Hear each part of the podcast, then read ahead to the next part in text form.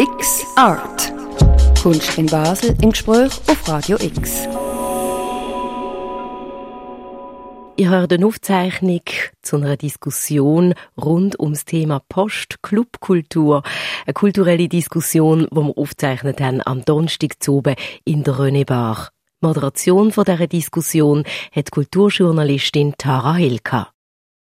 Ich denke, fünf Jahre nach den ersten Diskussionen, die auch bis in die Mainstream-Medien reingekommen sind, über ein sogenanntes Phänomen namens Clubsterben, ähm, befinden wir uns in einer neuen Situation. Äh, Clubs, also so große Superclubs, international bekannte Labels wie ein Berghain oder ein Hive in Zürich, genauso wie hier früher ein Nordstand und der Hinterhof, haben möglicherweise ihre eigene Funktion als ähm, primären Fokus und Lokus der Partyszene verloren. Die Szene hat sich differenziert, diversifiziert und immer wieder neu an die Ränder verlagert. Wir wollen heute Abend eigentlich fragen, haben die alten Formate, haben die Clubs als eben eigentlich Meinungsmacher als erster und wichtigsten Ort von einer Partyszene endgültig ausdient? Sind sie ein Auslaufmodell oder ähm, ist das eine Fehleinschätzung, wie uns der Alex Flach, äh, der Mr. Nightlife, ein sehr wichtiger Clubpromoter aus Zürich, in einer ähm, Kolumne im Tagesanzeiger entgegnet hat, dass das eben genau nicht der Fall ist, dass der Club regelmäßig dort gesagt Sieg und umso lebendiger Sieg, je öfter auch dort gesagt wird. Wir sind also gespannt und ähm, werden jetzt eine Stunde lang diskutieren, nachher noch Zeit haben für Fragen. Ähm, hoffentlich gibt es noch viel Feedback von vielen Leuten, die hier auch professionell in der Clubkultur mehr oder weniger daheim sind im Publikum. Die Sendung wird aufgezeichnet durch Radio X und ähm, ist nachzuhören, für alle, die, die es jetzt verpasst haben, nochmal los am Samstag um 4 Uhr und am Sonntag um 10 Uhr morgen in der Sendung X Art. Ich bin Tara Hill, bin Kulturjournalistin, von Haus aus äh, Soziologin, beschäftige mich als DJ und äh, Kulturmanagerin, Veranstalterin seit bald 15 Jahren mit dem Thema und würde gerne das Wort gerade übergeben an die Person, die die Idee hat zur heutigen Runde. Das ist Daniel Bürgin, Teil vom Leitungsteam Musikchefin von Radio X und in ihrer Funktion da gerade äh, mit dem Basler Kulturpreis ausgezeichnet worden, gleichzeitig aber als DJ Verlin. Applaus, willkommen. Also nicht ich als Person, aber das Radio, aber danke Als Teil vom Team, ja genau. Ähm, als DJ Verlin aber auch schon seit äh, zwei Jahrzehnten fast unterwegs oder und als Veranstalterin mit äh, früheren Labels wie Bon Voyage auf dem Schiff ähm, sehr bekannt. Mit einem grossen Leistungsausweis in der Techno- oder Hausszene von der Stadt Basel, inzwischen Zeit aber eben auch mit ähm, größeren Festivals wie im Open Air Basel. Vertraut. Hallo. Mitgründerin. Hallo, herzlich willkommen. Ähm, in der Diskussion ums Clubsterben wird eigentlich immer wieder moniert von, von anderen Seiten, von, von erfolgreichen Veranstaltern, von Clubsitzern. Das ist ein Phänomen eben von der ewig Gestrigen, also solche, die ähm, immer mehr mit Nostalgie eigentlich auf die goldenen Zeiten von Haus und Techno, was vielleicht noch jünger und frischer war, zurückschauen. Und ich habe zu diesem Thema heute Abend ein paar Zitate herausgesucht aus der letzten Ausgabe von der maßgebenden Zeitschrift Groove. Das ist eine deutsche Zeitschrift, die sich mit dem Nachtleben, mit der Technokultur befasst hat.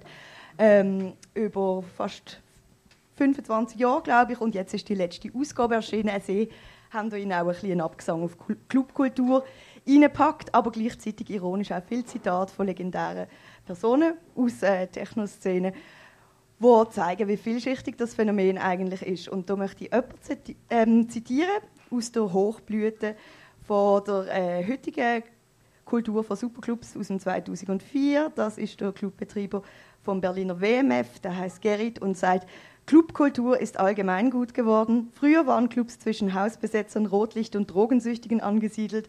Heute schwirrt dieser Begriff bei jedem Senatsfuzzi durch den Kopf. Möchte ich gerade darauf ansprechen, wenn du zurückdenkst an die Zeit, oder 2004, 2005, wo du auch sehr große Partys geschmissen hast. Bist du einverstanden? Ist früher alles besser gewesen? Ist Clubkultur dann irgendwann allgemein gut geworden? Also ich glaube, das äh, wäre wie bei vielen Themen falsch, ähm, wenn man würde sagen, früher ist alles besser gewesen. Es ist einfach anders gewesen. Ähm, ich glaube, die Szene in dem Sinn ist kleiner gewesen. Es ist vielleicht auch eher eine Szene gewesen. Also es sind wirklich halt eher Liebhaber von dieser Musik in die Clubs gegangen, an Partys gegangen. Ähm, heute ist es vielleicht so, dass in gewissen Clubs Leute zu Hause und Techno tanzen, die aber daheim niemals solche Musik würden hören. Und ich glaube, das ist schon mal ein Ansatz, der sich recht verändert hat. So niemals solche Musik. Was, was bedeutet das? Also wenn man gleichzeitig daran denkt, dass zum Beispiel der Tobi Müller in der NZZ der Sommer gesagt hat, ja, hat, ähm, anlässlich von der äh, Street Parade hat er äh, Techno- und Fitnesskultur verglichen und gesagt, man kennt ja die Techno-Fanfaren auch vom 11 Uhr morgen aus dem Club Med Urlaub. also doch ein bisschen breiter. Also ich glaube, ja, es, es ist nebendurch. Ich weiß nicht mehr ganz genau, welches Jahr das gesehen ist, aber es ist doch auch schon wieder eine Zeit her, wo ich noch bei einem anderen Radiosender geschafft habe, wo, ähm, sagen wir mal, im, im Mainstream anzusiedeln ist. Und dort haben, glaube wir zwei sogar festgestellt, wow, in der Top 3 von der Schweizer Hitparade ist ein Track drin, der so ein bisschen Bar 25 mäßig tönt.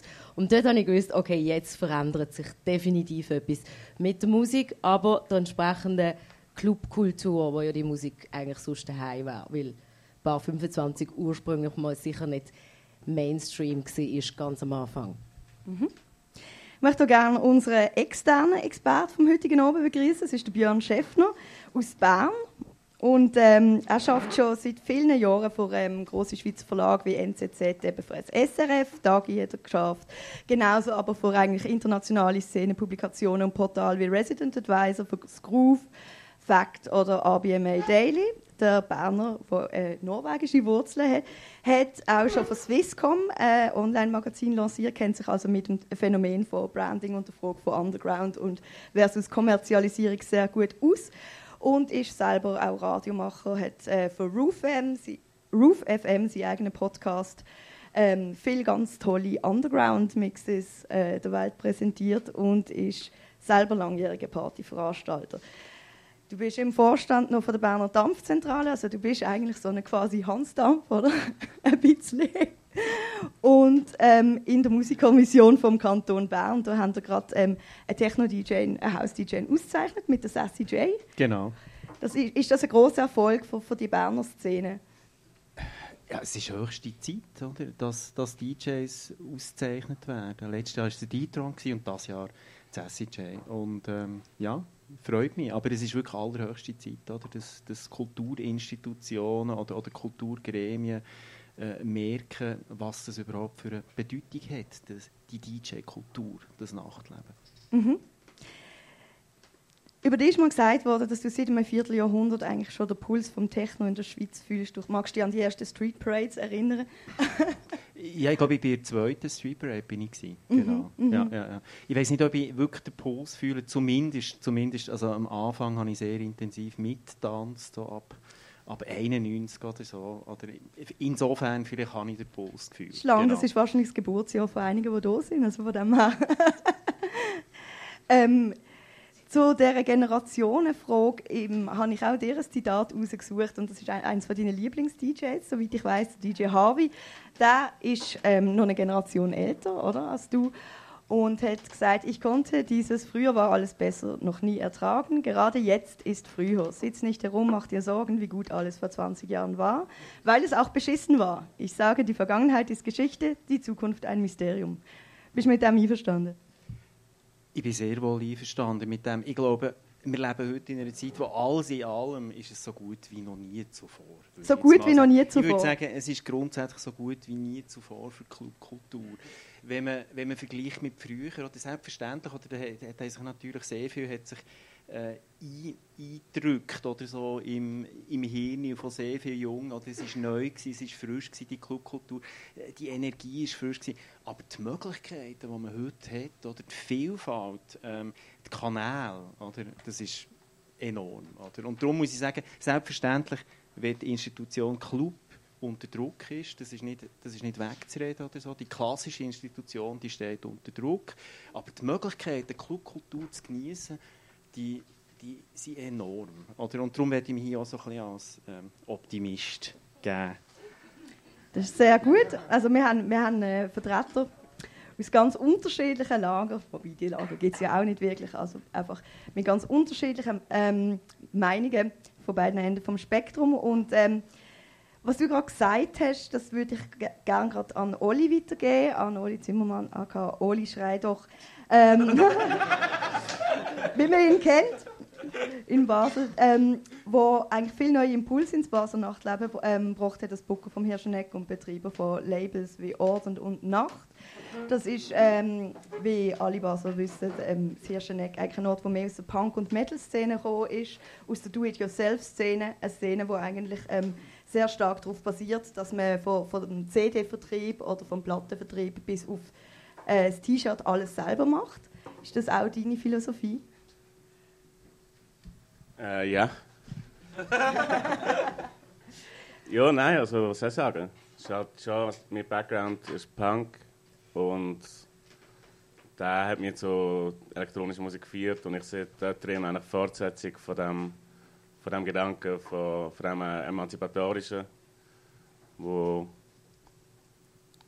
wo die Leute halt ermöglicht, sich irgendwie auf, auf eine gewisse extreme Art zu äußern, wo dann irgendwann vom Körperlichen befreit ist. Also, ich finde das interessant ist an elektronischer Musik, dass eigentlich auch sehr schwache Person oder ein Mensch, der theoretisch physisch nicht in der Lage ist, extrem sich zu äußern wie eine Rockband oder so, plötzlich mit elektronischer Musik äh, Möglichkeit hat, das äh, stattfinden zu lassen. Mhm. In der Rockmusik wird das ja oft eigentlich rausgeschraubt auf verschiedene Art oder eben in, in ähm, Instrument eingedrescht. Gibt es da ein Pendant in der elektronischen Musikkultur für dich?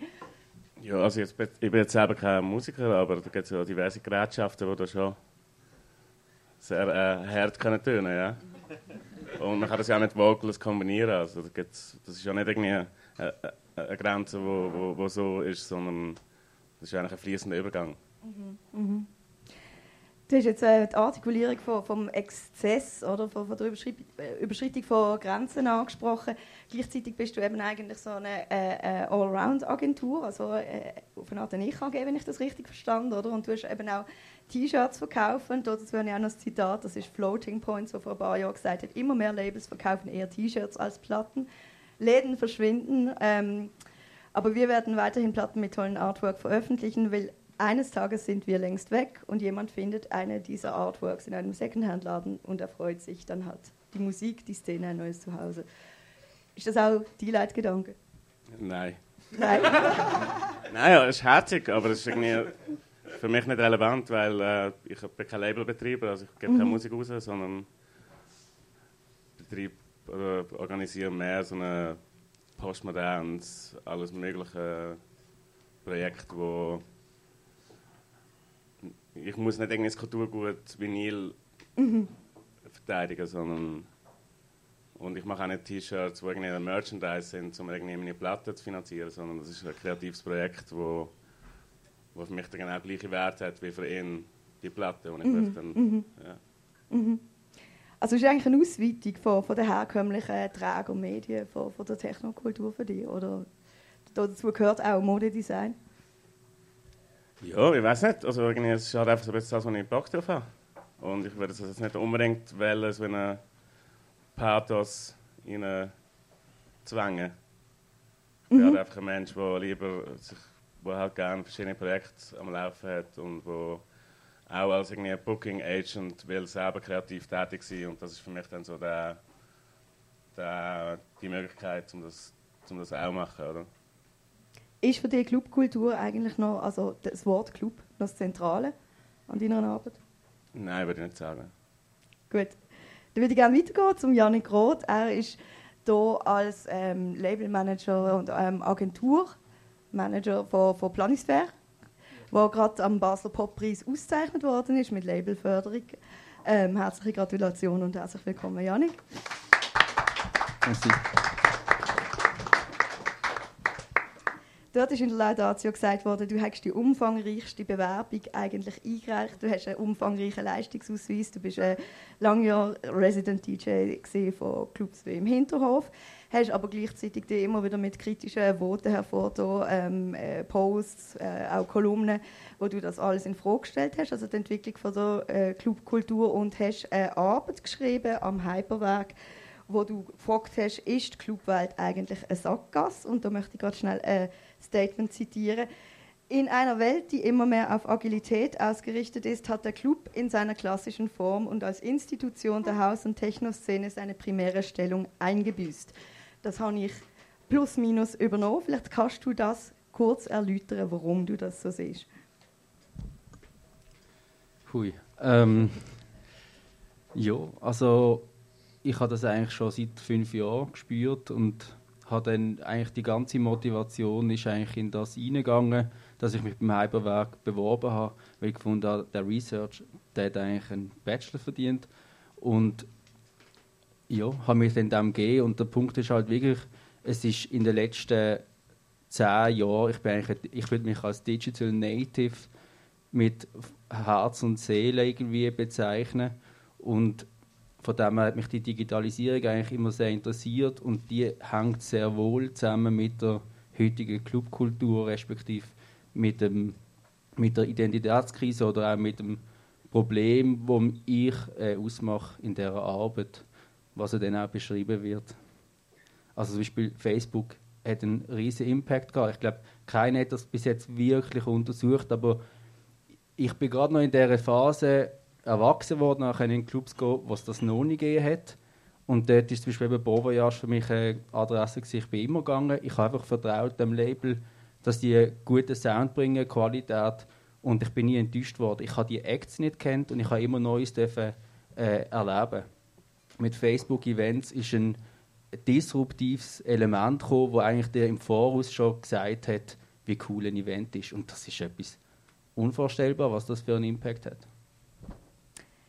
interessant, da hat es auch noch ein Zitat gegeben, wo, ähm, im, im Groove, innen, wo eben äh, gesagt hat, eigentlich die Coolness wird immer mehr durch äh, Blogs ähm, oder eben auch durch, durch, die ganze Blogosphäre bestimmt, dass man eigentlich gar nicht mit offenen Ohren lost, oder? Sondern wie cool ist eigentlich schon wie ein Tag, wo, wo das Ganze gehypt wird. Also eben unter anderem durch auch vor ein paar Jahren noch dem passend äh, betitelten Portal Hype Machine.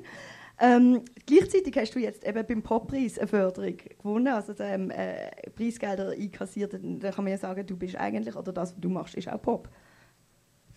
Absolut. Ich glaube, Populärkultur äh, ist jetzt einfach laut Definition in der Musikwelt halt gibt es Klassik, dann gibt es Jazz und dann gibt es Pop. Und dort müssen wir halt jetzt einfach die elektronische Musik äh, drunter nehmen. Ist nicht mein ähm, also ich finde das okay so, aber ich glaube, es gibt bessere Alternativen. Ähm, das sind einfach die Gegebenheiten, mit denen wir es schaffen. Von dem her ist jetzt Pop unser Ding. Danke. Ist Pop auch dein Ding? Mark Lando, DJ Post Finance? hey, ich habe einen recht schwierigen Bezug zum Wort Pop.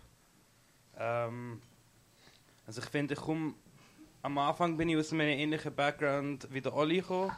Also wirklich so DIY-Sachen und wegen dem, die, ich gehe in Clubs, weil dort Sound läuft, wo ich eigentlich interessant finde und nicht, weil, weil ich irgendwie gerne also ich verbringe schon gerne in, in, gewissen Clubs Zeit, aber das ist einfach, das ist nicht wirklich das, aus dem ich komme. Und das ist auch nicht das, was mich irgendwie an das Ganze anzieht. Mhm. Du gehörst äh, wahrscheinlich im Vergleich jetzt zu uns ähm, allen zu einer relativ junge, neue Generation von Partyveranstaltern, DJs, Produzenten an, die ähm, eigentlich wiederum, wie das früher teilweise auch in den 90er Jahren schon so war, äh, äh, äh, Stilvielfalt und eine grundsätzliche konzeptionelle Offenheit propagieren. Ähm, kannst du vielleicht noch kurz erklären, was du unter dem verstehst? Hey, ich mache einfach irgendwie das, was ich interessant finde und ich würde nicht sagen, dass ich jetzt irgendwie nur, also wenn mich jemand fragt, was ich irgendwie spiele, also ich habe hier am 6 Uhr morgen Hey Baby für DJ Ötzi gespielt. Also so. Man kann den Sound einfach irgendwie, also ich mache einfach irgendwie das, was ich spannend finde und... Seither hast du Clubkultur oder? hey, ich weiß auch nicht. Gleichzeitig tust du dich aber auch für äh, die Ränder, oder? Für die Schnittstellen, so Biotop von elektronischer Musikkultur interessieren, hast du mir geschrieben. Ähm, und bist äh, Mitbegründer vom Kollektiv Safety First, was unter anderem um Beseitigung von Vorurteilen geht. Äh, was bedeutet das konkret? Also wir haben der Kollektiv ist entstanden, also mit dem Benny, der hier hockt, ähm, und auch mit dem Kaho, also gute Kollegen. Und wir wollten eigentlich eine Waage machen am Jungle Street Group, wo irgendwie ähm, wo einfach ein bisschen anders ist und wo wir irgendwie einfach zusammenbauen, so mit wir hatten so einfach einen mega kleinen Wagen und eine mega große Anlage und einfach anders, einfach irgendwie äh, und es hat einfach so Spaß gemacht, einfach irgendwie das zu machen, was auf was wir gerade Bock haben und irgendwie Jo, also ich finde, es, es, es geht einfach um das, auch Leute zu konfrontieren mit Sachen, wo sich sonst gar nicht wieder hören. Also wirklich auch, also sehr konfrontational, aber halt irgendwie auch noch in einem Weg, der Sinn macht und in einem passenden Kontext. Ich möchte ähm, auch noch gerade auf ein Zitat von einer Legende, keine Legende, Eftemin ansprechen. Der hat gesagt, ich sehe die Tendenz hin zur Kontrollgesellschaft im Club. Es gibt beim Rave zunehmend weniger Lust am Kontrollverlust und so fehlt mir oft die Ausgelassenheit und das sich gehen lassen, die dazugehören. Als Mitbegründer von Safety First würdest du äh, sagen, braucht es mehr Sicherheit oder mehr Kontrollverlust? Hey, also beides, aber ich finde irgendwie, wenn man etwas macht, dann sollte es eigentlich auch einfach das sein, was, auf was man Lust hat und irgendwie auch, und das ist schon irgendwie der Kontrollverlust, also wenn man irgendwie sagt, okay, ich mache jetzt das, das ist nicht kontrolliert und wir schauen einfach irgendwie, was passiert, das ist irgendwie das, was ich in allem, was ich mache, eigentlich irgendwie mache. Also ich mache es einfach. Und dann, dann kommt es oder es kommt nicht und dann kann man nachher schauen, ob es, ob es sich gelohnt hat. Sehr gut. Ich möchte nochmal zurückkommen äh, auf die Ausgangsfrage. Ist eigentlich der Club an sich ein Auslaufmodell? Also ist, sollte man vielleicht nicht mehr von Clubkultur reden, braucht es einen neuen Namen? Ähm, ich würde gerne hier nochmal gerade darauf ansprechen. Janik, findest du, man muss das umdefinieren als Popkultur im weitesten Sinn? Nein, absolut nicht. Also die Frage ist halt, es ist wirklich schwierig mit der Begrifflichkeit. Äh, mit dem hadere ich fast stark täglich. Clubkultur heißt dann, ist es im Club, ist es nicht. Also eigentlich ist es zurzeit eher eine Festivalkultur. Und der andere Punkt ist halt, wie so elektronische Musik ist eigentlich eh alles mittlerweile. Also das kann man irgendwie auch nicht als äh, Definition brauchen. Und von dem her würde ich es jetzt einfach so, dass man einen gemeinsamen Nenner vielleicht hat als House- und Techno-Szene oder DJ-Szene, ist glaube etwas, was ja, vielleicht irgendwie passender wird beschreiben. Ich würde gerne dazu gerade Daniel Bürgi nochmal ansprechen. Du bist ja auch beim Open Air Basel dabei.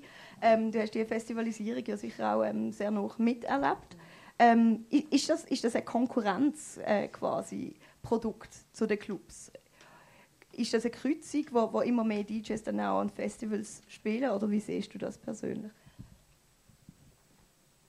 das ist, äh, ist, jetzt, ist jetzt eine schwierige Frage für mich, weil ich finde schlussendlich Festivals, wo, wo interessante Bookings haben, ob jetzt das ein DJ ist, ein Techno-Live-Act oder eine Rockband, das äh, bereichert ja im Prinzip nur die Kulturlandschaft. Und von dem her, nein, finde ich, ist jetzt nicht unbedingt eine Konkurrenz oder als Konkurrenz zu verstehen. Also, nein.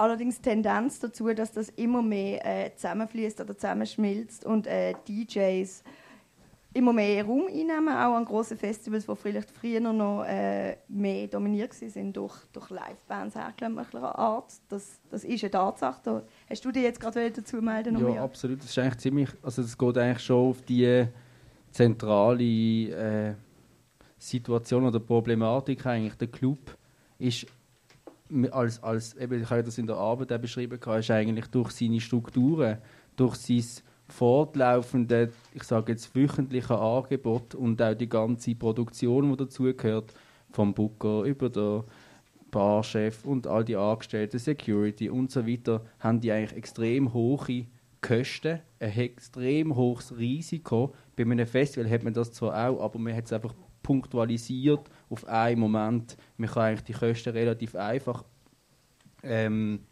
kann man die, ich sage jetzt berechnen und man kann auch viel freier ja, also, ja, ja, ich weiß, dass das Festival machen sehr ein großer Kraftakt ist und auch eine längere Phase braucht, bis man es äh, in die schwarzen Zahlen schafft. Aber trotzdem ist es etwas, wo einem sehr viel Freiheit gibt und eben Freiheit sein, im Jetzt etwas zu machen, wo man Interesse auf einen äh, Punkt aber irgendwie so manifestiert oder so. Das heißt, ich kann eigentlich eben, ich kann kuratieren, ich kann Inhalt bieten. Ein Club findet sich in der heutigen Zeit eigentlich nur im Hamsterrad, wo einfach muss programmieren und durch das eigentlich Sacrifices, also Entschuldigung, äh, wie sagen wir das auf Deutsch? Äh, Opfer, Opfer, Opfer muss. Dankeschön. Ja. Ja, ich, meine Anglizismen sind strong. Aber ja, das ist wirklich, das ist eigentlich so der springende Punkt, weil ja, in der heutigen Zeit ist einfach das so schnelllebig, dass es ein Club mit seinen Strukturen nicht mehr nachkommt. Ich würde gerne dazu gerade ähm, den Björn Schäffner nochmal ansprechen. Du hast mir äh, im Vorgespräch zum heutigen Abend gesagt, du siehst dich eben eigentlich nicht oder, oder nicht in erster Linie als, als Veranstalter. Du siehst dich eher so ein bisschen als äh, Szenenbeobachter und Content Generator. Ähm, wenn wir jetzt gerade das Thema Festivalisierung von, von einer Clubkultur und, und äh, die Worte hören, was, was denkst du dazu? Was siehst du da so mit, mit deinem, ähm, sagen wir mal, Big Picture Blick?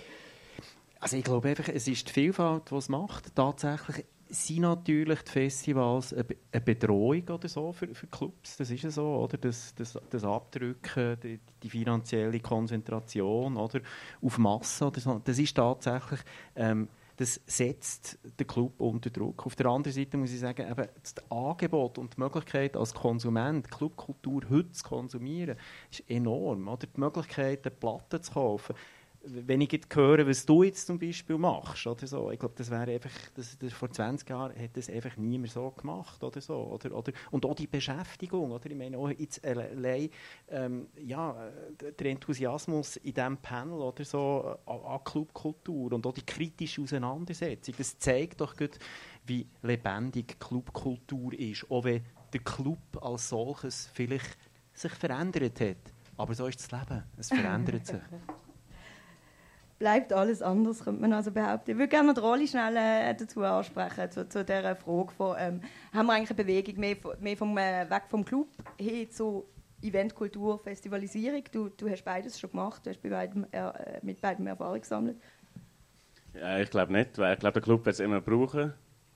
Und ich stelle das fest, wenn ich einmal im Monat im Hirschneck wirklich eine Clubnacht, wie wir das nennen will, mache, dann äh, hast du einerseits von der, von der allen Beteiligten auf meiner Seite bis zu den Gästen so einen Anspruch an Routine und Erwartungshaltungen, dass glaube ich, Großteil von der Menschheit will nicht aus dem ausbrechen.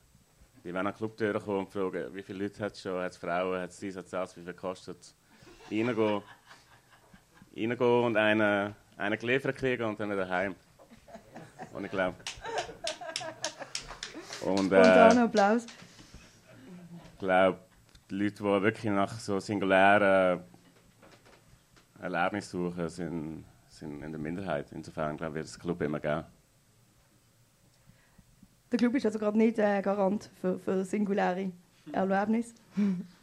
Nein, gar nicht, gar nicht. Eben aus den aus genannten Gründen. Weil man halt.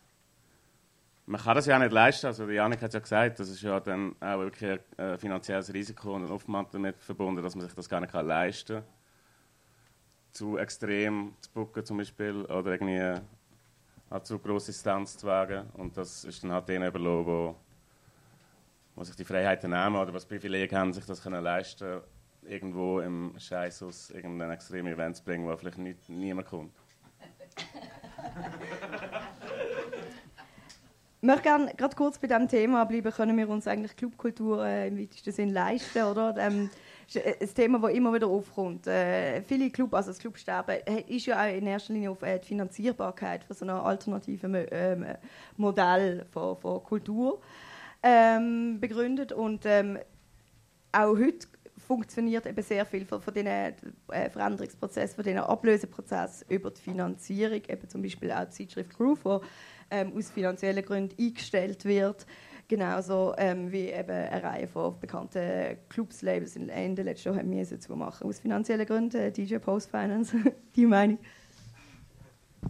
Was hast du vorgesehen? Nein, also ich habe, ich keine Frage dort. Scheitert die Szene an der Finanzierung und wie könnte man das ändern? Hey, ähm. Also ich finde, es ist, es ist schon mega schwierig. Also ich sehe einfach, was, was die Leute für Arbeit machen und ähm, und ich sehe, wie viel kostet es, dass es dort hat. Ähm, aber andererseits, ich finde, weil ich, ich bin äh, zufällig gestern Zahlen schauen von dem, wie viel Finanzierung es in dieser Stadt gibt und dass es in der Schweiz gibt.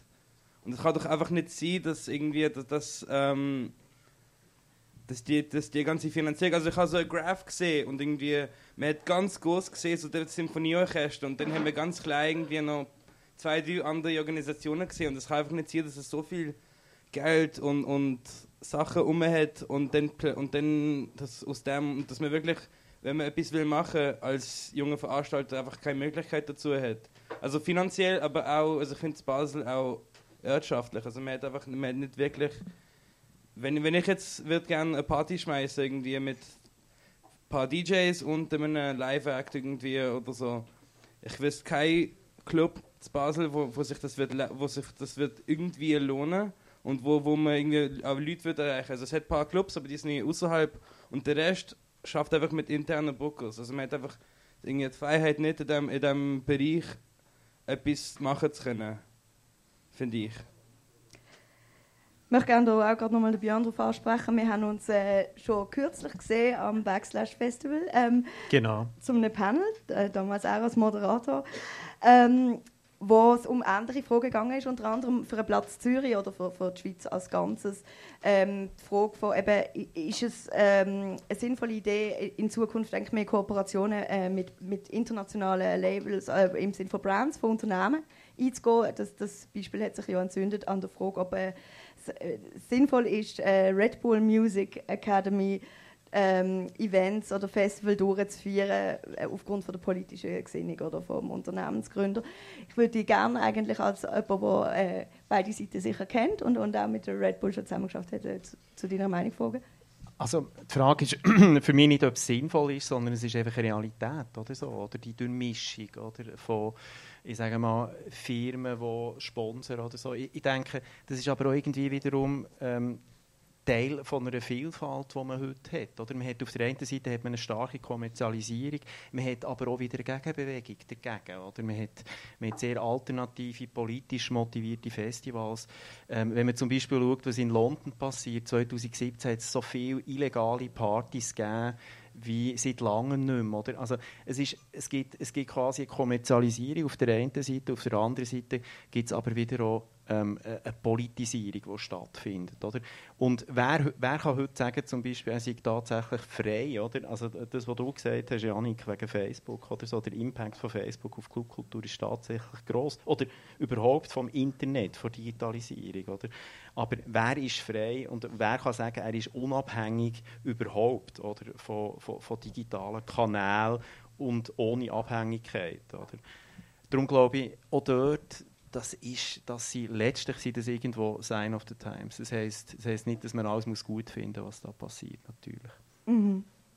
Ist das eigentlich eine pragmatische Entscheidung, also aus äh, finanziellen Gründen mit, mit äh, grossen Unternehmen, zum Beispiel Kooperationen einzugehen, um, um die eigenen Visionen umzusetzen? Da hat also, ich würd, Ja, ich würde sehr gerne da irgendwie etwas dazu sagen. Es ist, also ich muss noch korrigieren, ich mache ja eigentlich nicht Labelmanagement, sondern Artist Management und mit dem vertreten wir eigentlich, also mein Geschäftspartner und ich und mit Planungsfelder Kevin, äh, vertreten eigentlich mittlerweile, so hat es ein bekannter DJ aus Basel gesagt, fast die ganze Schweizer Nightlife-Szene, also auch der besagte Red Bull äh, Music Academy Eklat ist eigentlich durch einen von unseren Artists äh, losgestoßen worden, der sich da politisch eben geäußert hat und auch das in vollem Bewusstsein, dass es auch Konsequenzen haben für ihn persönlich, was ich ihm sehr hoch anrechne.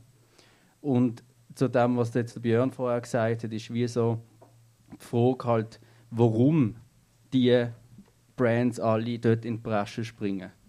Und das kann man jetzt pragmatisch anschauen und sagen, es ist Ist-Zustand und so ist es halt. Oder man kann sagen, da läuft vielleicht etwas ein bisschen falsch. Weil Kultur ist eigentlich ich sage jetzt in der Schweiz mit den Lebensstandard und mit der Zahlungsbereitschaft der Leute einfach nicht finanzierbar. Und jetzt ist die Frage, wer finanziert das? Und dann gibt es entweder Brands oder es gibt öffentliche äh, Instanzen oder private Stiftungen. Und dort hat unsere Clubkultur einen sehr schweren Stand. Hat einen schweren Stand, aber andererseits haben wir hier gerade zwei Preisträger, oder? Also zwar nicht im ersten Sinn für den Club selber unter uns. Daniel, würde gerne noch deine Meinung hören zu, zum Thema öffentliche Subventionen, für, ähm, auch in deiner Funktion als Radio X äh, Musikchefin. Also ich glaube, auf der einen Seite gebe ich ähm, Janik recht, dass äh, unsere Art von, von, Musik und dementsprechend auch Kultur hat sich einen schweren Stand im Vergleich jetzt eben zu, zu der sogenannten Hochkultur. Ähm, auf der anderen Seite ist klar, je mehr Subventionen, je mehr Abhängigkeit von öffentlichen Geldern und Sponsoren, desto noch weniger Freiheit hat man. Und je mehr, also, je mehr du unterstützt wirst, musst du vielleicht auch eher noch einen Auftrag irgendwo erfüllen. Also ich finde, es ist so ein bisschen, ist noch schwierig. Es ist eine Grotwanderung. Es ist eine Grotwanderung. ich bin, also ich bin jetzt mit dem gar nicht einverstanden. Es ist wirklich, ich habe das auch letztens gerade in einem Artikel äh, versucht, ein bisschen aufzuzeigen. Leider in der Schweiz sind die Zahlen nicht so einfach zugänglich, obwohl eigentlich die Sachen öffentlich gelegt werden sollten. In Kanada zum Beispiel wird die Kultur oder äh, Musikförderung eigentlich nicht als Subvention angeschaut, sondern als Investment. Das ist sogar mit einem Tax Return von auf jeden Dollar, wo sie investieren, wird 1,22 kanadische Dollar eingenommen. Und der Punkt ist bei der Musikkultur oder bei unserer allgemein ist die Frage, will man eine Struktur schaffen? Und ich rede jetzt da, ich meine, das Basel ähm, Open Air Basel ist sicher ein von den Punkten, die ich sehr stark unterstütze, die Initiative, will man Strukturen schaffen, und das kommt eben wieder auf den, auf den Club zurück, wo eine Musikszene stützen, wo sie aufbauen und eben auch vielleicht, und das ist unsere Aufgabe in erster Linie, exportfähig macht, oder will man das nicht? Weil was passiert, ist dann, dass die Leute einfach weggehen. Und dann hat man einen kulturellen Schwund. Und das ist der Grund, wieso man Subventionen oder eben Förderbeiträge äh, stellt, damit eben nicht alle auf Berlin ziehen und auf Paris und auf New York, um dort ihre Karriere zu launchen. Und das hat Kanada zum Beispiel begriffen mit dem The Weeknd, The Drake, Nelly Furtado, Brian Adams. Was wollen da alles hören? Das ist nicht lustig, das ist eine Realität. Das ist egal, es geht um Strukturen und Strukturen, die werden nur aufgebaut, wenn man Geld investiert. Das ist in jedem Business so und das ist auch in der Musik so. Und Berlin hat das begriffen. Ich meine, die haben ja, also was das anbelangt, haben die ja ganz einfache äh, Applikationen gemacht. Das kostet etwa 800 Euro und dann kriegt man eine Visa als Musiker in Berlin, kann dort wohnen, seine Karriere aufbauen und auf einmal zahlt man dann easy viel Steuern. Und das ist ihr Businessmodell. Ich möchte gerade Rolli noch darauf ansprechen. Du, die zieht jetzt nach Berlin, oder? Siehst du das ähnlich? Ja, aber ich habe in dem Sinne jetzt nicht... Äh, Heimatverbundenheit zu, zu Schweiz und Basel. Also ich appreciate das, was ich hier mache und dass es auch einigermaßen funktioniert. Und ähm, ja, ich werde jetzt schon nach Berlin gehen, aber äh, definitiv ein Fuß. Die Frage ist, warum gehst du auf Berlin, oder? Weißt du was? Ja, Das ist ja, es, ist es ist tatsächlich, wie du gesagt hast, ich meine, das, das Projekt Orden muss ich irgendwie, würde ich gerne dort fortsetzen, wo es halt mehr Anklang findet oder wo ich mich auch wohler fühle. Ich meine, ich habe irgendwie in zwei Jahren in Basel nicht so viel Aufmerksamkeit gekriegt für das, wie in zwei Wochen dort sein und das zu präsentieren. Innerhalb von zwei Wochen habe ich so viel Support von Leuten, die eigentlich meine Konkurrenten sind. Wenn dann in Basel, ich weiß jetzt nicht komplett schlecht reden, aber das einfach so ein bisschen zäher zu und her geht. Und ich würde nach wie vor versuchen, hier irgendwo mit einem Fuß zu bleiben, aber da hat das, was ich mache, was halt schon ein bisschen mehr Richtung Nische geht, als das, was ihr macht. Definitiv nicht Wir befinden uns alle in einer Nische. Nicht auch schon in Nische, ja. Na, natürlich, aber es ist halt einfach noch mehr. Das hat praktisch keine Szene. Und ein bisschen brauche ich, sonst Aber das, was du gesagt hast mit den Strukturen, finde ich sehr einen wichtigen Punkt. Oder so, oder? Also dort fehlen tatsächlich auch institutionelle Fördergefäße oder ein Förderbewusstsein tatsächlich. Oder? Ich glaube, das ist, das ist wirklich etwas, was fehlt. Oder? Weil für, für Institutionen gibt es einfach nur Bum-Bum. Alles ist Bum-Bum. Und, und das, das habe ich noch und nöcher ähm, erlebt oder? in den letzten Jahren. Ähm, eben, tatsächlich ein positives Beispiel, wenn man mal einen DJ darf äh, auszeichnen mit einem Kulturpreis. Aber das ist die absolute Ausnahme. Wenn wir gerade noch schnell beim äh, Beispiel Berlin äh, wollen bleiben, wo ja immer so ein bisschen äh, als Mekka von, von der Technokultur, zumindest in von der europäischen Technokultur beschrieben wird, ist das natürlich auch mit vielen ähm, eben, äh, quasi Emotionen, Visionen verbunden. Gleichzeitig haben, äh, hat die Diskussion ja dort schon vor ein paar Jahren stattgefunden, wo sich genau am Beispiel von der Daniel von der Bar 25 entzündet hat, wo ja hat umziehen eigentlich unter anderem, weil sie da der O2 Arena errichtet haben, also im Umfeld. Und, und das ist also ein, ein klassisches Beispiel oder so äh, Fußballstadien, wo, wo dann genutzt werden auch von Popkultur, wo schon der Name vom Sponsor tragen. Also das erinnert einem immer ein bisschen an David Foster Wallace, wo was äh, im Jahr vom äh, Burger Whopper ausgerufen äh, worden ist, weil der Autor mal geschrieben hat, sarkastisch. Also wenn eigentlich dann quasi das Label-Sponsoring die Identität von etwas erdruckt. Gleichzeitig haben sie auf eine Art eine Lösung gefunden, jetzt unter anderem mit dem Areal Holzmarkt. Ich würde gerne nochmal die darauf ansprechen, auf, ähm, wie du die Entwicklung siehst.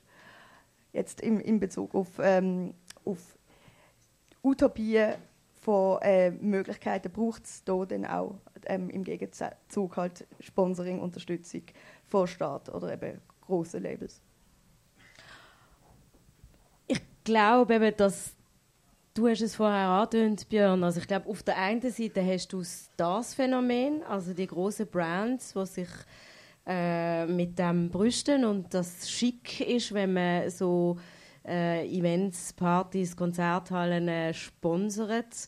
Auf der einen Seite hast du die totale Verkommerzialisierung und du hast aber auch ganz klar die Gegenbewegung, ähm, Organisationen, die komplett auf, auf Sponsoren und ganz bewusst darauf verzichten. Und ich glaube, das ist eigentlich, das finde ich Spannende daran. Also, es wird ja nicht nur verdrängt, es geht einfach ein bisschen, verschiebt sich irgendwo nicht durch, glaube Wenn jetzt ein großer Club ähm, auch einfach ein O2 wird voranstellen oder, oder ein Telekom oder eben also Red Bull, fändest du das grundsätzlich legitim? Das ist eine sehr, sehr philosophische Frage und ich glaube, das gilt ja dann schlussendlich für, für vieles. Also große Firmen, äh, wo, wo eine riesige Macht entwickeln. Ähm, ja, ich, ich bin wahrscheinlich eher der romantische Typ, der das nicht so cool fände, wenn ich jetzt hier äh, im Umfeld von der Kaserne und von der René Bar, wo wir uns befinden, eine riesige äh, äh, hätten oder so. Genau.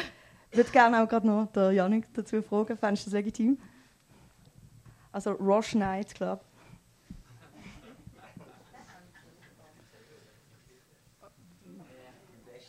Das ist eine sehr gute Frage. Ich glaube, also jetzt auf eine Location, oder, also ich bin sowieso nicht der Meinung, dass äh, explizites Marketing das Beste ist.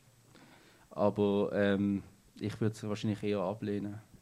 Aber es ist durchaus äh, begrüßt, wenn es passt zum Projekt oder zu der Initiative und es mit, äh, ich sage jetzt mit dem Wert von der Firma übereinstimmt, dann habe ich eigentlich nichts dagegen. Also projektbezogen.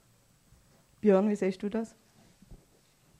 Also, äh, man könnte es mit dem Matthew Herbert halten, der sagt, oder so, die Präsenz von einem Brand ähm, zerstört der Vibe. Ähm, das kann man so sehen. Auf der anderen Seite kann ich aber auch sagen, ich habe schon Partys erlebt, wo der Brand dort ist gegangen und wo der Vibe super war. Oder? Also ich glaube, da gibt es da gibt's unterschiedliche Waren. Grundsätzlich ist es natürlich schöner, in einem dunklen, feuchten Keller zu tanzen, wo all Das ist natürlich immer schöner, selbstverständlich, oder? Aber das andere ist auch schön in einer äh, klimatisierten, schönen VIP-Lounge zu tanzen. Beispiel Ibiza. es ist weniger schön. Oli, du bist pro Keller. Das ist immer noch die gleiche Frage. Ja. Nein, pro Keller. Ja, schon, aber ich finde durchaus irgendwie, wenn irgendwie, darf ich einfach zitieren, wenn Adorno sagt, er gesagt, es gibt kein richtiges Leben im Falschen. Also es gibt keine gute Geldquelle. Schlussendlich ist es vielleicht ehrlicher, wenn irgendwo der Brand vorne dran hängt, weil die ganzen Deals laufen unterhand sowieso. Und das finde ich auch bei der Repo-Debatte. Das ist halt eigentlich ja, nur ein Symptom von einem ganzen Problem. Aber das ist eine ganz andere Diskussion. Aber ich finde das per se nicht falsch, wenn man Geld annimmt von Firmen. Deine Meinung, Marc? Ähm, also mich interessieren eher Sachen, das... Nein, mich interessieren eher Sachen, wo eigentlich wo kein, kein Sponsor wieder finden. Weil es gibt einfach Sachen, wo einfach da, da wird kein Sponsor da wird kein Geld bekommen, keine Firma wird irgendwie ähm, kommen und sagen, ja, ich will das finanzieren und die Frage stellen, was, was, was passiert denn, also was kann man denn machen, um halt das zu unterstützen. Weil, weil die ganzen Pop-Sachen, die werden eh Weg finden. Also, ähm, aber ich finde, dass wenn man irgendwie ähm, also wenn man etwas Spannendes will machen und dann auch aber ich muss ja also ich, ich finde einfach, dass, dass es, es, es gibt auch der, der Punkt, dass irgendwie gewisse Sachen, die sehr spannend sind und sehr viel äh, kulturelle Relevanz haben, gar kein Sponsoring finden würde. Und wie behandelt man das? Mhm. Wie, kann, wie kann man dem, das fördern? Weil für das bedeutet eigentlich für mich Clubsterben und, und Kultursterben. Müsste der Staat einspringen? Wäre das eine Lösung? Also eben mit mehr Subventionen oder andererseits, äh, wie wir in Basel ja sehr kennen, aufgrund von der Lärmproblematik einfach mit weniger Hürden? Entweder oder, aber nicht beides nicht, ja. Wieso nicht beides? Ja, es geht nicht. Also wenn ich entweder muss ich eine Gratiskultur machen und dann ist es illegal, oder ich muss in den in de, in den Strukturen, die gehen sind, können schaffen und dann kostet es. Und dann kostet es so viel, dass man es nicht finanzieren kann. Es ist, eine ganz einfache Rechnung. Okay. Ähm, Björn? Findest du gut, wenn der, wenn der Staat äh, eigentlich Clubkultur mehr fördert? Oder das habe ich jetzt so rausgehört? Selbstverständlich, ich glaube, ich habe das vorher auch schon gesagt. Also, ähm, das wäre wünschenswert, wenn es mehr so Gefäße gäbe und es wäre wünschenswert, wenn es ein grosses Bewusstsein gäbe. Oder? Ich glaube auch, das kommt aber jetzt langsam. Ein bisschen kommt es in Bewegung. Mir denkt in den letzten fünf, sieben Jahren ist, ist auch ein Ruck durch durch die Schweizer Szene gegangen. Oder so. Ich glaube, ich glaube es, äh, ja, es, es, es brodelt etwas. Es ist auch ziemlich offensichtlich, weil die DJ-Szene ist zurzeit eben im Mainstream. Und darum ist sie überhaupt bis dahin gelangt, oder? Also die Topverdiener im Musikbusiness sind ja eigentlich alles DJs zurzeit. Und das ist der Grund, und ich habe gerade letztes Jahr etwas erlebt dabei, dass das wie so bei diesen Leuten jetzt angekommen ist. Und das finde ich halt schon ein bisschen fragwürdig, weil was ein bisschen meine Bedenken sind, und darum habe ich auch die Arbeit geschrieben, darum habe ich mich auch mit dem Thema seit Jahren damit auseinandergesetzt, ist das Potenzial, das wir jetzt zum Beispiel in Basel oder in der Schweiz haben, mit der Sassy J in, in Bern oder mit dem D-Tron oder in Zürich mit Adriatic von mir aus noch und, und und eben der Le Point und dem Luke Like und in Basel der Mehmet Almanegra. Ich meine, ich könnte weitergehen. Amentia mit dem Garso und dem Argonis, der Thema Sommerfeld und so weiter. Das ist wirklich jenseits. Und die Leute kommen oft nicht vom Fleck. Bei der Sassy J haben wir das Glück, dass Deckmantel sie stark unterstützt und das natürlich einen riesen Boost gegeben hat. Und das ist eigentlich auch unsere Initiative gewesen, wieso wir das gegründet haben, weil es gibt Leute, die wollen mit dieser Musik und mit dieser Kunst äh, vorwärts gehen und vielleicht sogar ihren Lebensunterhalt mit bestreiten. Und diese Strukturen sind nicht vorhanden. Und vorher hat es der Club gemacht. Ich kann das Berghain anschauen. Vor, ich sage jetzt zehn Jahren ist das Berghain der Tempel vom Techno. Die, alle Resident DJs haben mittlerweile internationale Karriere Heute, wer macht Karriere? Eben nicht mehr der Club, sondern die Festivals. Deckmantel. Die DJs spielen jetzt alle Melusia. Und das liegt nicht, ja, das liegt nicht daran, weil die so cool sind, sondern weil die Strukturen haben. Holland ein sehr gutes Beispiel mit der ADE und mit Rush Hour, mit dem Trow, respektive jetzt Deschool und so weiter. Das, sind, das ist eine Szene, wo einfach Geld um ist, Investitionen um sind, Interesse und vor allem auch eine Professionalisierung dort ist, wo überhaupt auf einem internationalen Markt kann, äh, bestehen. Und das ist in der Schweiz nicht der Fall. Mhm. Es ist interessant, dass du Amsterdam nennst. Das finde ich sehr, grundsätzlich sehr ein positives Beispiel, oder? Wie, wie spannend und wie reichhaltig Clubkultur kann sein oder so. Oder? Also ich meine, ich bin zweimal jetzt zum Beispiel beim Strange Sounds from Beyond gewesen. Das ist so ein, ich sage, ein ein cooleres Deckmantelfestival, ist auch kleiner, es ist, es ist überschaubarer oder so, aber die, der Enthusiasmus, der dort in der Luft liegt, oder? und auch die, die Kennerschaft, oder? das ist... Also dort, dort ist die Nische schon fast ein bisschen Mainstream geworden. Ja, und das ist langjährige Arbeit. Mit der Qualität. Genau, genau mit der Qualität. Genau. Ja, genau.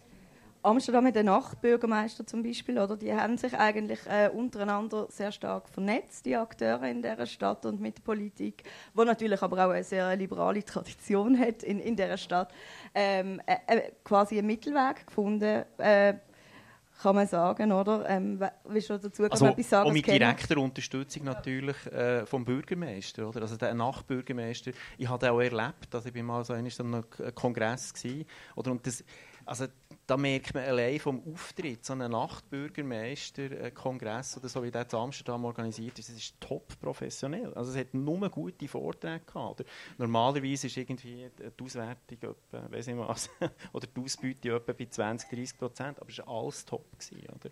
Und das, das spricht Band, oder? Daniel für, für einen Stellenwert. Buchbasel, Nachbürgermeister. Also finde ich auf jeden Fall äh, sehr, sehr äh, großes Vorbild äh, und ich, ja, ich fände es ich fänd's noch sinnvoll. Also ich glaube, allein schon finanzielle Unterstützung ist das eine, aber auch sonst Support. Also ich glaube, es gibt gewisse unter uns, die unglaubliche Steine in den Weg gelegt bekommen haben, allein was Bewilligungswesen betrifft. Ähm, Vorlagen, die mir erfüllt werden, wo man sich schlichtweg einfach nicht kann leisten kann, wenn, wenn man eine Art äh, ein Grassroots-Location-Club ähm, ist. Wir haben hier im Publikum ein paar Leute, die äh, sehr viel Erfahrung haben mit dem Thema. Möchte jemand sich da dazu äußern? Ich bringe gerne das Mikrofon. Oder anonym? ja. Sagt dir schnell etwas. Sagt zuerst euren Namen und ähm, dann Statement bitte.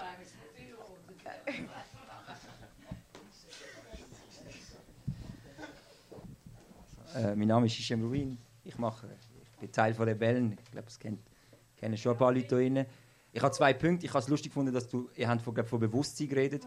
Und das Bewusstsein ist vor allem ein strukturelles Problem, weil wir ein Demografieproblem haben. Es gibt zu viele alte Menschen. Und die interessieren sich nicht für Clubkultur. Haben sich nie dafür interessiert. Ich meine, das Durchschnittsalter in der Schweiz ist glaube 50 oder so. Also wieso soll es die interessieren, wo du in den Club gehst? Deshalb wollen sie es auch nicht subventionieren. Deshalb, wie du gesagt hast, reden wir von Symphonieorchester oder irgendwas. Und ich glaube, Clubsterben ist nicht da. Ich glaube, es geht mehr darum, dass Clubs als Gatekeeper einfach verloren haben. Genauso wie Printmedien. Es gibt einfach keine Gatekeepers mehr.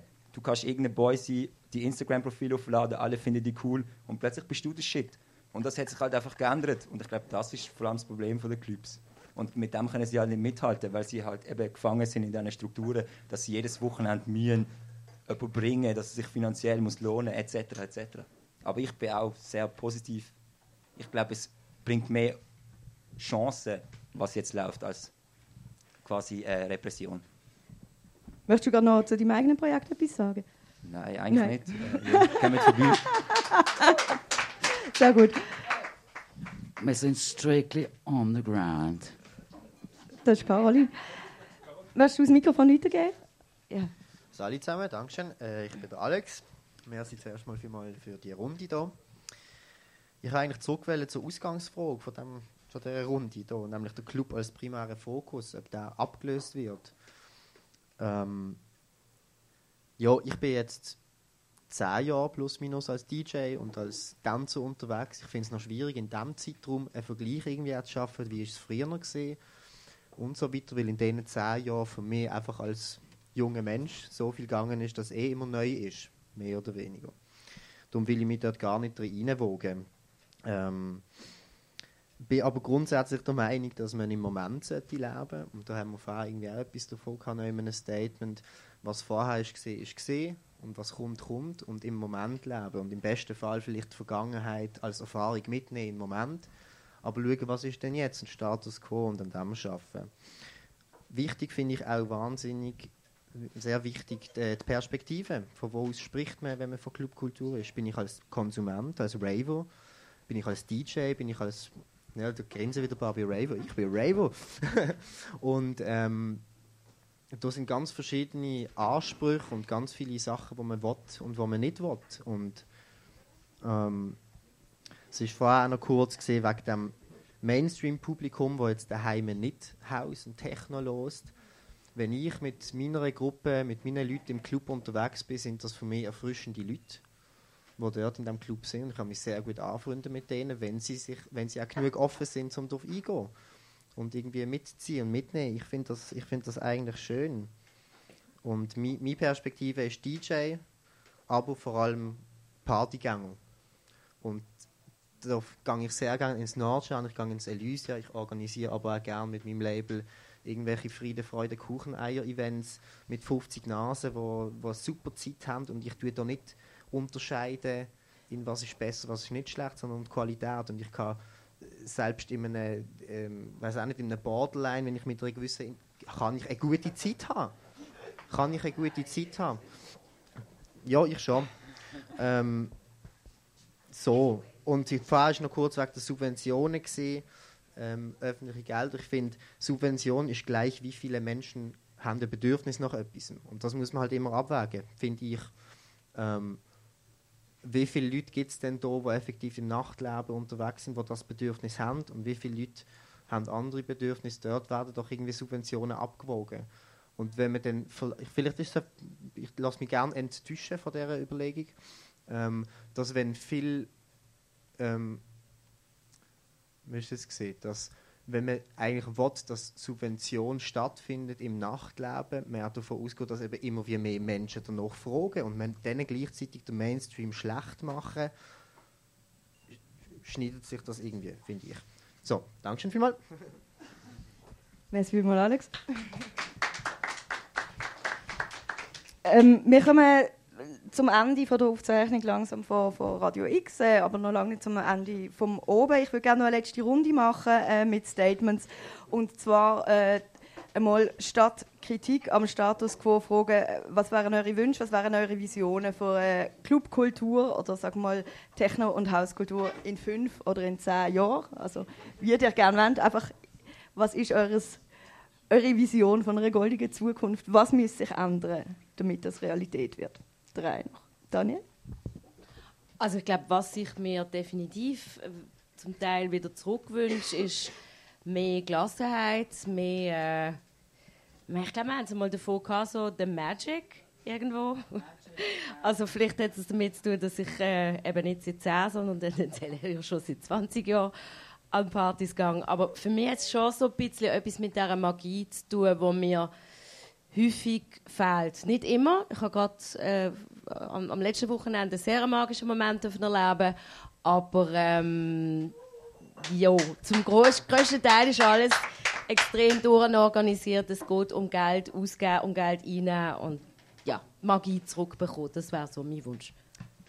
Ja? Also ich glaube, ein Problem ist tatsächlich, dass zu viel schlechte Drogen rum sind. Und da wünsche ich mir, da wünsche ich mir dass weniger von diesen schlechten Drogen konsumiert werden. Was sind, was sind schlechte Drogen für dich? Kokain.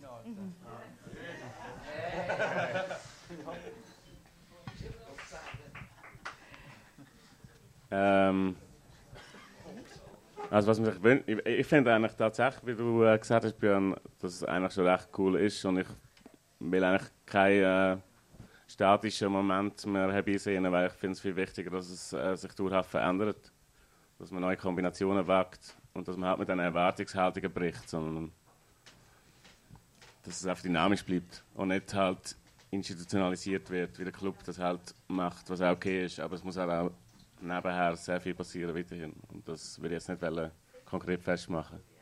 Also weniger Strukturen quasi? Weniger Strukturen, weniger Regulierung gibt mehr Freiheit. Nein, mehr. Mehr. Janik? Ja, ähm,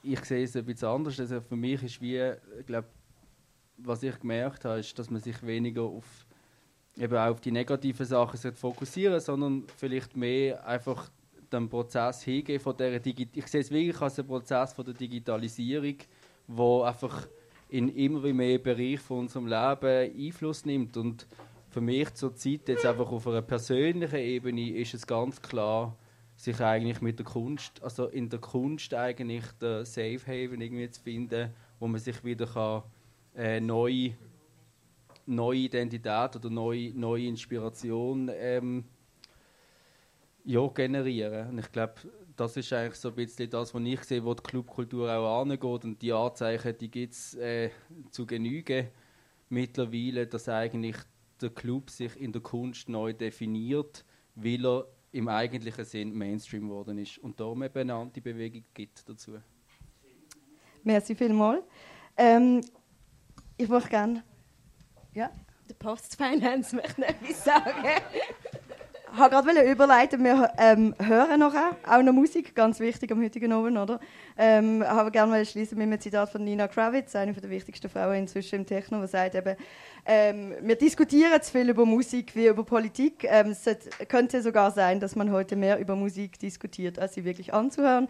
Wir hören die nachher noch. Hast du ein Schlusswort für die Runde im Rennen? Hey, ich finde einfach, es hat echt viele Leute, die echt viel Macht haben in dieser Stadt. Also ich rede jetzt über die Bocus und über die Leute, die zuständig sind. Und wenn die irgendwie ein bisschen mehr Vision würden haben, ein bisschen mehr äh, Risiken nehmen, ein bisschen weniger auf Festivals schauen und einfach dem eigenen Geschmack folgen und irgendwie einfach ähm, das eigene pushen, dann wäre es schon viel, viel besser und dann hätten die Leute auch die Möglichkeit, Neues zu entdecken und nicht das zehnte Mal der gleiche Dude wieder zu sehen im Club für 40 Stutz. Ja. Gutes Schlusswort. Herzlichen Dank allen äh, Podiumsteilnehmern, Gästen im Radio X für die Übertragung und im last but not least dem Team vom René natürlich, der da oben möglich gemacht hat. Merci vielmals. X Art. Eine Gesprächsrunde zum Thema Kunst auf Radio X. Jeden ersten Samstag im Monat am 4 und in Wiederholung am Sonntag am 10 Uhr.